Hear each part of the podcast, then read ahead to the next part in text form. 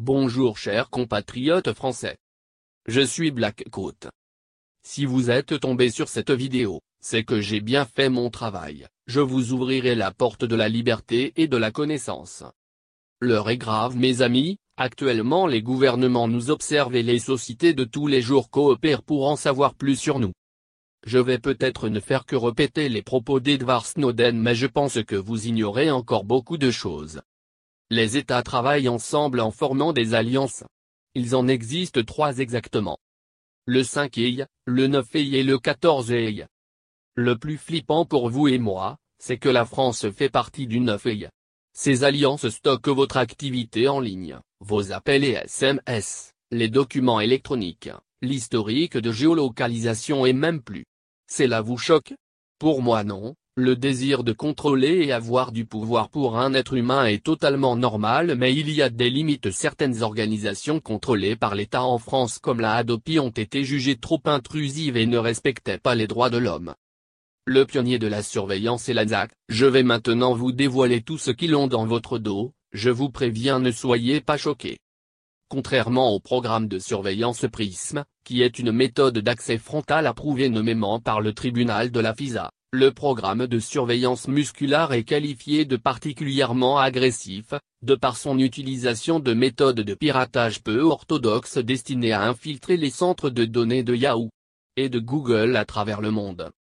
Du fait que ce programme est exploité depuis l'extérieur des États-Unis, au Royaume-Uni, L'ANSA considère que quiconque utilise une liaison de données étrangères est un étranger, de ce fait elle peut collecter les contenus et les métadonnées de citoyens ou résidents américains, à une échelle jusqu'alors inconnue. D'après les documents révélés par Edward Snowden, le programme de surveillance musculaire est dirigé conjointement par l'ANSA et l'agence britannique GCHQ, voire coopération internationale. Entre 2008 et 2012, le GCHQ a intercepté de manière massive les images des caméras utilisées par les internautes dans les salons de clavardage de Yahoo. Ce programme de collecte, baptisé Optic Nerve Nerve Optique, puisait dans les données collectées sur les câbles sous-marins et stockait les images interceptées dans les serveurs du GCHQ, à raison d'une toutes les 5 minutes pour chaque conversation vidéo. À partir de ce réservoir de données et d'images collectées sans distinction, l'agence britannique a pu expérimenter diverses technologies de reconnaissance faciale. Elle a cependant échoué à infiltrer les images dénudées, 3 à 11% du total, par des outils de détection automatique. Les FIV ayant tenté à plusieurs reprises d'espionner des utilisateurs d'Internet qui communiquaient secrètement à travers le réseau anonymiseur Tor. Plusieurs de ces opérations clandestines impliquaient d'implanter du code malveillant dans les ordinateurs d'utilisateurs anonymes de Tor alors qu'ils visitaient des sites web infectés. Dans certains cas, l'ANSA et le GCHQ réussirent à bloquer l'accès au réseau Tor, et à détourner les utilisateurs vers des canaux non sécurisés. Dans d'autres cas, l'ANSA et le GCHQ furent capables de découvrir l'identité de ces utilisateurs anonymes. Le programme de surveillance royale concierge de l'agence britannique GCHQ utilise un système automatisé de surveillance pour pirater les systèmes de réservation d'au moins 350 hôtels de luxe répartis dans de nombreuses parties du monde. La finalité première de ce programme est de repérer et suivre les déplacements de diplomates étrangers, afin de permettre à d'autres programmes de surveillance de déployer des moyens techniques d'interception, comme la mise sur écoute des téléphones des chambres et des fax utilisés, et la surveillance des ordinateurs connectés au réseau des hôtels ainsi ciblés. L'ANSA, la CIA et le GCHQ ont surveillé plusieurs réseaux de jeux en ligne, dont des jeux de rôle en ligne massivement multijoueurs, morgue, comme World of Warcraft, des mondes virtuels comme Second Life, ainsi que le réseau de jeux en ligne Xbox Live de la console Xbox.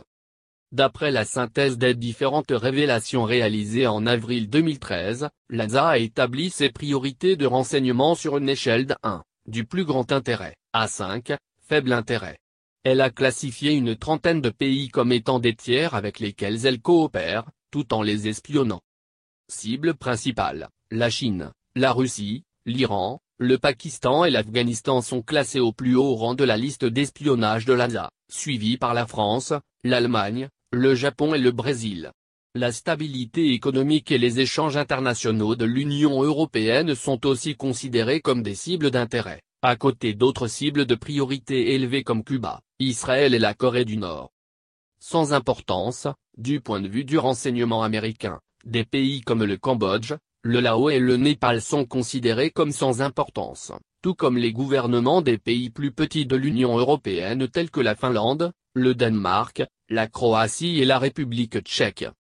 D'autres cibles importantes comprennent des membres et adhérents du groupe connu sur Internet sous le nom des Anonymous, ainsi que des lanceurs d'alerte potentiels.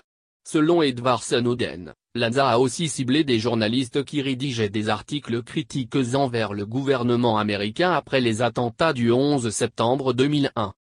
Dans le cadre d'une opération conjointe avec la CIA, l'ANSA déploya des postes d'écoute secrets dans 80 ambassades et consulats américains à travers le monde.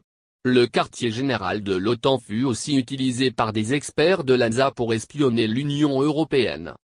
En 2013, des documents fournis par Edward Snowden révélèrent que les organisations intergouvernementales, les missions diplomatiques et les ministères suivants furent l'objet de surveillance de la part des FIVI.